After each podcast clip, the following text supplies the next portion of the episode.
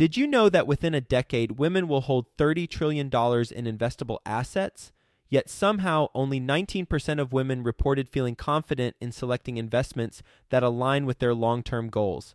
Our friends at Invest Her are out to change that. Invest Her Con is the number one premier conference for women in real estate, and it's happening June 2nd through the 4th in Austin, Texas. Invest Her Con is not just another real estate conference, it's a transformational experience focused on real estate investing, business strategies, and self care tactics all designed to help women take control of their financial futures. Gain the knowledge and skills you need to grow your portfolio and build a sustainable business, all while connecting with over 500 women who are playing at the same level. To learn more and to get your tickets, visit investhercon.com today and use the code 100best ever to get $100 off your ticket. That's investher, H E R, con.com promo code 100 best ever to get $100 off your ticket. Quick disclaimer the views and opinions expressed in this podcast are provided for informational purposes only and should not be construed as an offer to buy or sell any securities or to make or consider any investment or course of action. For more information, go to bestevershow.com. You can buy a real estate asset, great, but if you got a bad operator or a bad management company, they can run it into the ground, they can suck your cash flow. One eviction and unit turn can dry up your cash flow for years. If you got to do the renovations again. So it all comes down to operations, and third party's just not going to do it as well as you are. Welcome to the Best Ever Show, the world's longest running daily commercial real estate podcast. Our hosts interview commercial real estate experts every day to get you the best advice ever with none of the fluffy stuff. Best ever listeners, welcome to the best real estate investing advice ever show. I am your host, Joe Cornwell, and today I am joined by Wyatt Simon. Today's episode is brought to you by BAM Capital, a trusted multifamily syndicator that has never missed a preferred payment and never lost an LP's investment. To learn more about investment opportunities with BAM Capital, visit capital.thebamcompanies.com or click the link in the show notes. He's a principal investor. They focus on value add real estate. He currently has 176 units under management valued over $20 million, mix of units with the largest being 54. He also runs his own property management company that self manages their entire portfolio. Wyatt, thank you so much for joining us. How are you today? Hey, I'm doing fantastic. How are you, Joe? I'm very good. Thank you. I know this is your first time on the show, so let's spend a little bit of time on your background, where'd you come from, and then how did you get into real estate? Yeah, well, I grew up in Colorado and thought I was going to play in the NBA. Unfortunately, I ended up being 5'11 and white, and that didn't happen. But my journey took me to Nebraska to play college at a small college in Nebraska, where I met my wife, who is from Omaha. So I landed in this beautiful snowy state of Nebraska right now. Back up a second, I read Rich Dad Poor Dad. And after reading Rich Dad Poor Dad, I said, there's got to be a way to have these assets make money for me while I sleep. So that was what sparked the journey, much like everybody else. And I started buying real estate. Now, I didn't have a bunch of money. So I started with a duplex, living in one side and renting out the other, and got a sales job. And then started buying properties using the BRRRR strategy, mostly single family. Started really slow. In the first year, I bought a duplex and a single family. Next year, I bought three single families.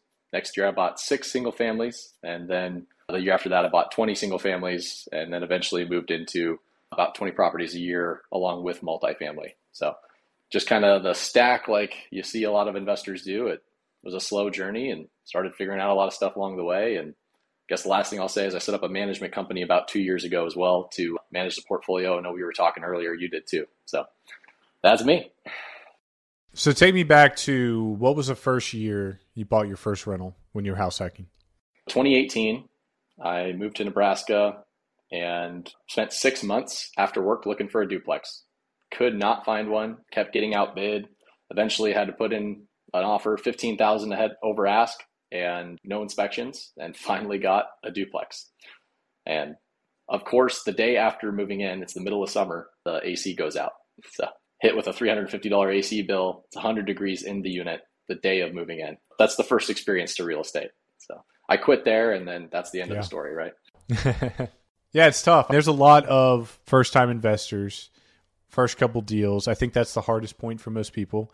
Definitely when most people quit when they have challenges or they have a deal go really bad because they didn't know what they were doing. And it's an easy way to look at real estate and say, oh, well, this isn't possible. It doesn't work. It's too hard. And then either sell it and move on or quit scaling. With that in mind, I made a note of something you said here where you went from six single families in one year to 20. That's quite the jump. What was that process like? I think that you said that was in year two or three when you started making that leap of scale. And how did you accomplish that? Well, first off, it was in year four. So it took a long time to get there. It's just slow. People don't talk about that enough. They just want to say, oh, man, this guy crushed it in his 20s. It's like, well, no, my first three years, it was slow and it was hard, but I was learning. Year four, I said, all right, this is enough. I'm tired of buying properties on market. So I set up my own direct seller system with my business partner. So we started mailing properties, going out, running our own appointments, and getting our own leads.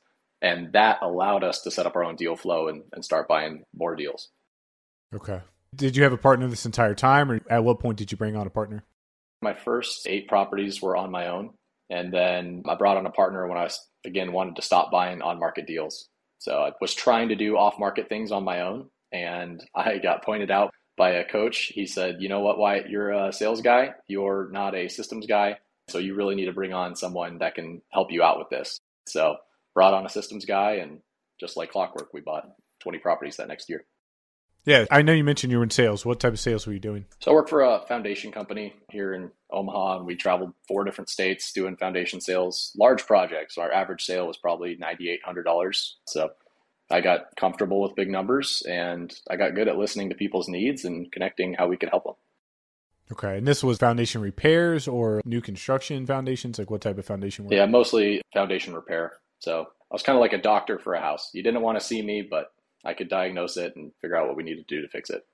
And I saw a lot of crazy foundations. Okay.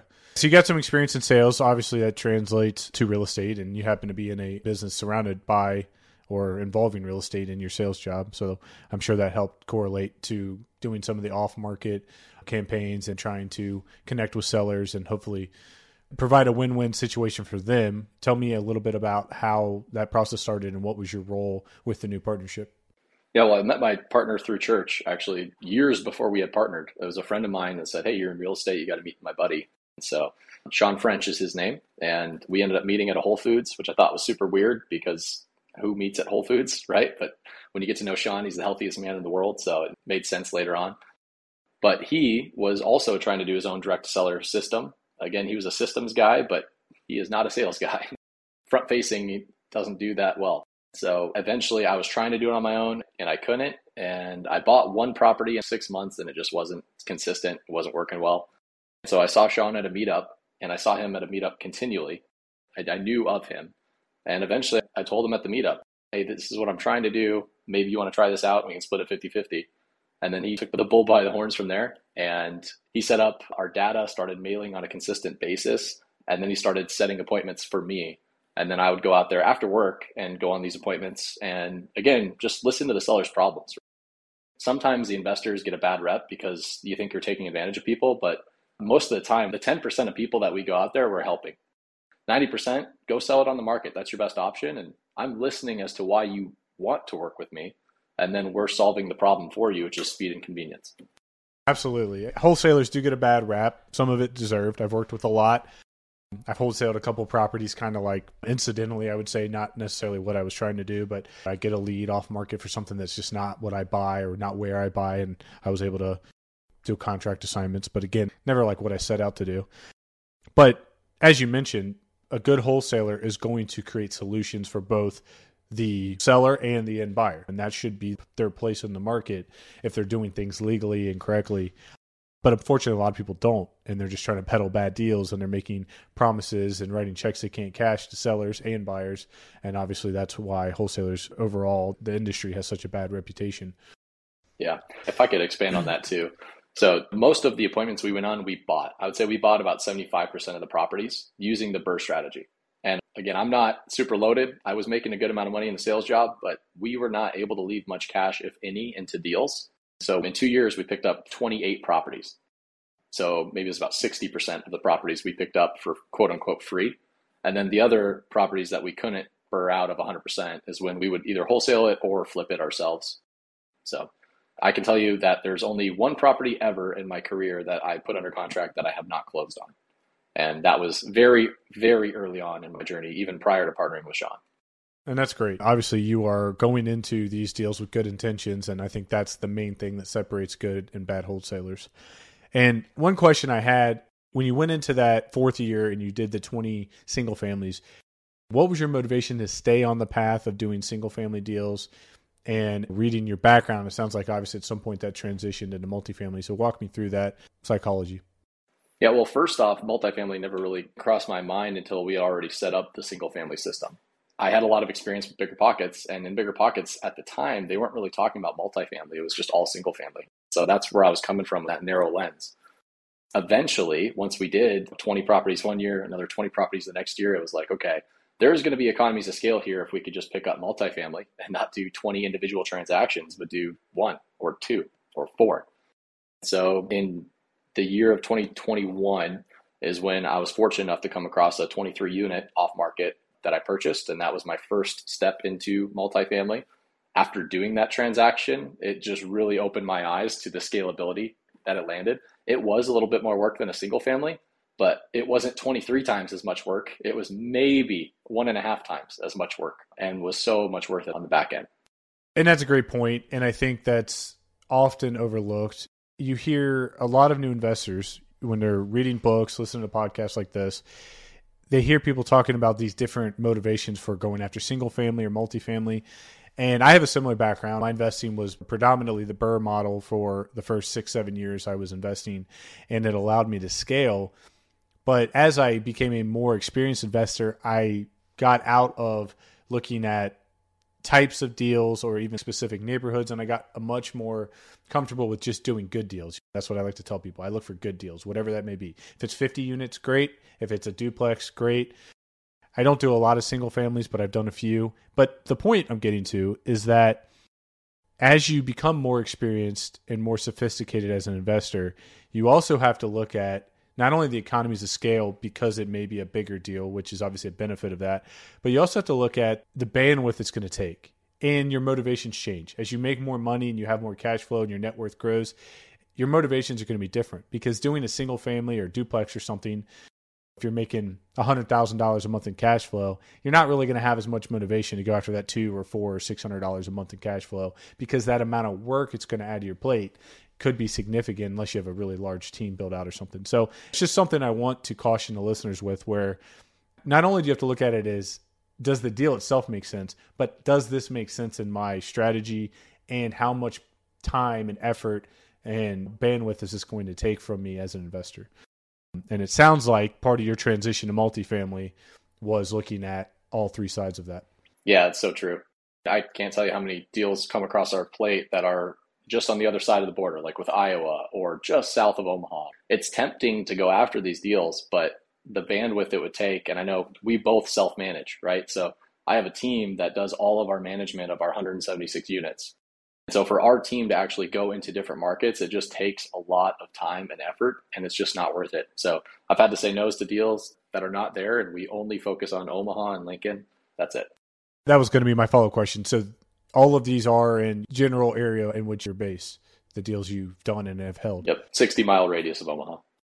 Okay, makes sense. We'll get back to the show, but first, some sponsors I'm confident you'll find value in learning more about. Deciding how to invest your capital is more challenging than ever. That's why it's never been more important to partner with a company with a solid track record and that has thrived through various economic cycles. Companies like BAM Capital.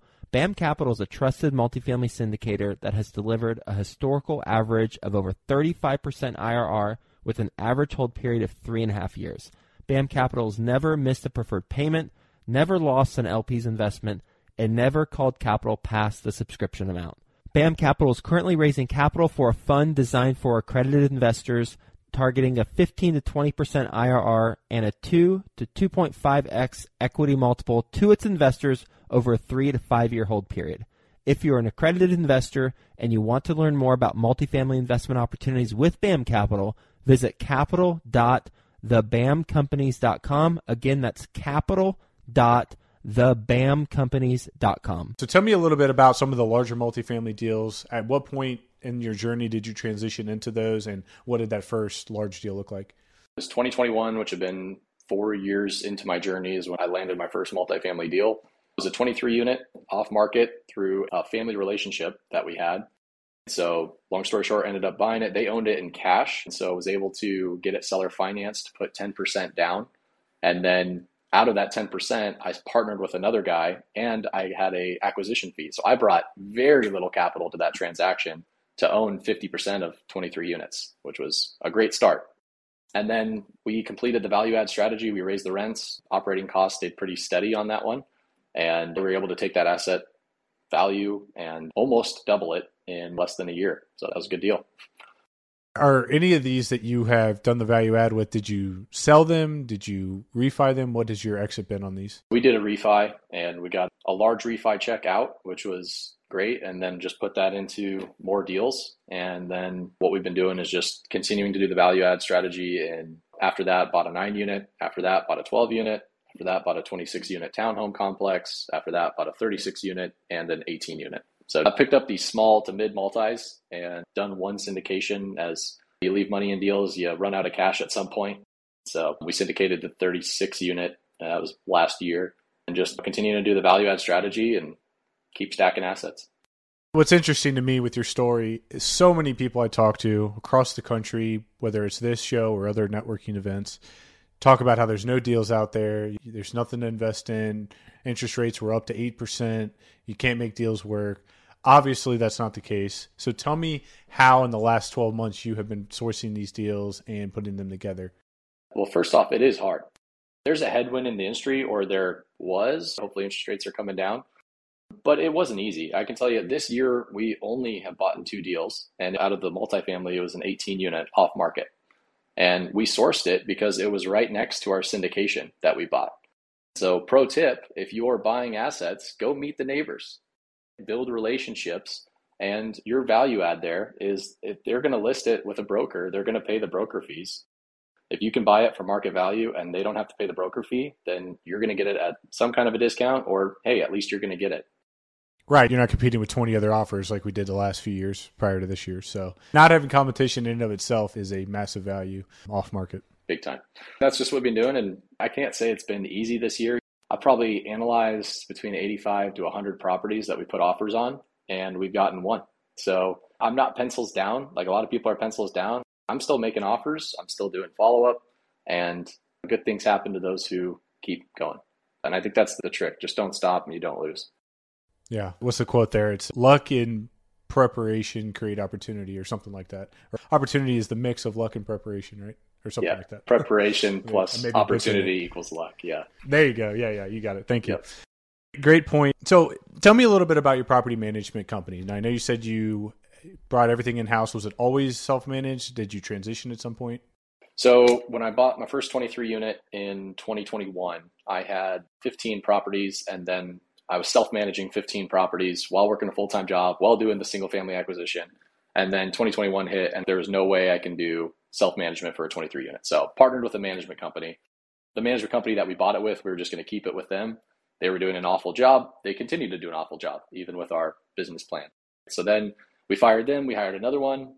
They came in, guns blazing, saying they were going to do great. And two, three months later, nothing changes. We're like, okay, this isn't working. So eventually, at the end of 2021, I decided, okay, I've got enough deal flow coming in. It's time. I'm going to leave my W 2 and I'm going to set up a property management company to service the portfolio because I plan on doing this long time and I want it to be done and ran as efficient as possible. So that was when I made the jump. And again, it was not easy. I came from a sales guy that was good at my job. If you leave me alone, I'm going to do great. To coming into running a property management company. And there's a lot of skill sets that I had to learn. And unfortunately, I had to learn the hard way. I hired people I shouldn't have. So the first year was just tough. It was a big learning curve. It was not easy. But I just kept going, kept learning. And at this point now, we have four full time employees. We've got really a property manager underneath me. We call him the director. He runs the majority of the company. We've got two full time maintenance techs, one in each city that we manage in. And then we've got a virtual assistant full time with us. And then we also have a leasing agent that is part time and helps out. Okay. What management system are you guys using? We run everything off of AppFolio. AppFolio. Gotcha. Yep. That's what we just switched to as well this year. Yeah. How's bookkeeping going for you? Yeah, it's tough. I have kept my books with QuickBooks all the way up until this year, and I'm going to close out this year with QuickBooks and then transition to using AppFolio system. It's not as intuitive and comprehensive as QuickBooks is, but the benefit for me is it allowed me to offload that to my assistant who also does a lot of our property management. So it'll save a lot of time for me, but yeah, it's definitely way more time consuming than, than QuickBooks has been. Yeah. Dude, that kicked my butt for a while.